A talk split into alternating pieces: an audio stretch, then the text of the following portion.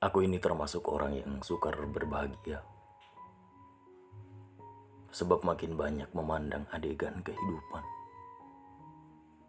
Makin bertumpuk pula pertanyaan kepada Tuhan. Hidup ini ruwet. Seperti lingkaran setan. Seperti perang berubuh yang tak bisa diuraikan. Serta penuh benturan yang seperti sengaja diciptakan.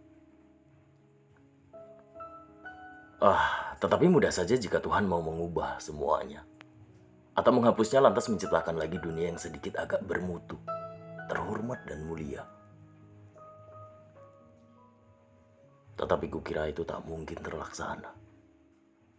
Sebab siapa tahu Tuhan merasa asik dengan kekonyolan kita.